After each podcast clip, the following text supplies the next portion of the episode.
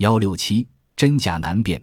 德顿对技术活并不在行，但他对书中的一些技术问题钻研得很深。他非常正确地告诉了读者如何窃听电话、如何破译密码和如何潜水进入沉入水底的潜水艇。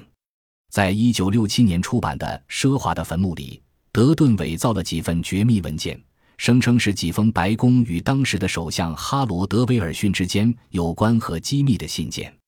实际上，这是在暗示沃尔科夫事件。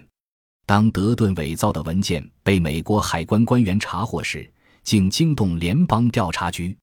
事态的发展渐渐失去了控制。有趣的是，后来有一个斯拉夫人在一个垃圾箱里发现了其中的部分文件。虽然他认为这些文件不是真的，但他还是去了联合国大厦，把它们交给了一位俄国官员，并索要十万美元的报酬。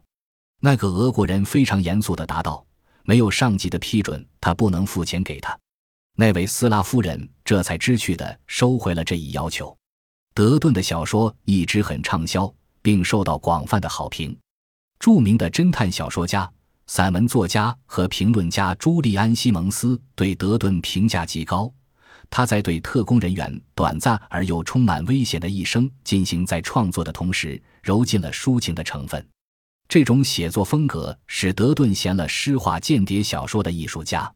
和前面的几位作家一样，德顿认为作家是间谍加观察家。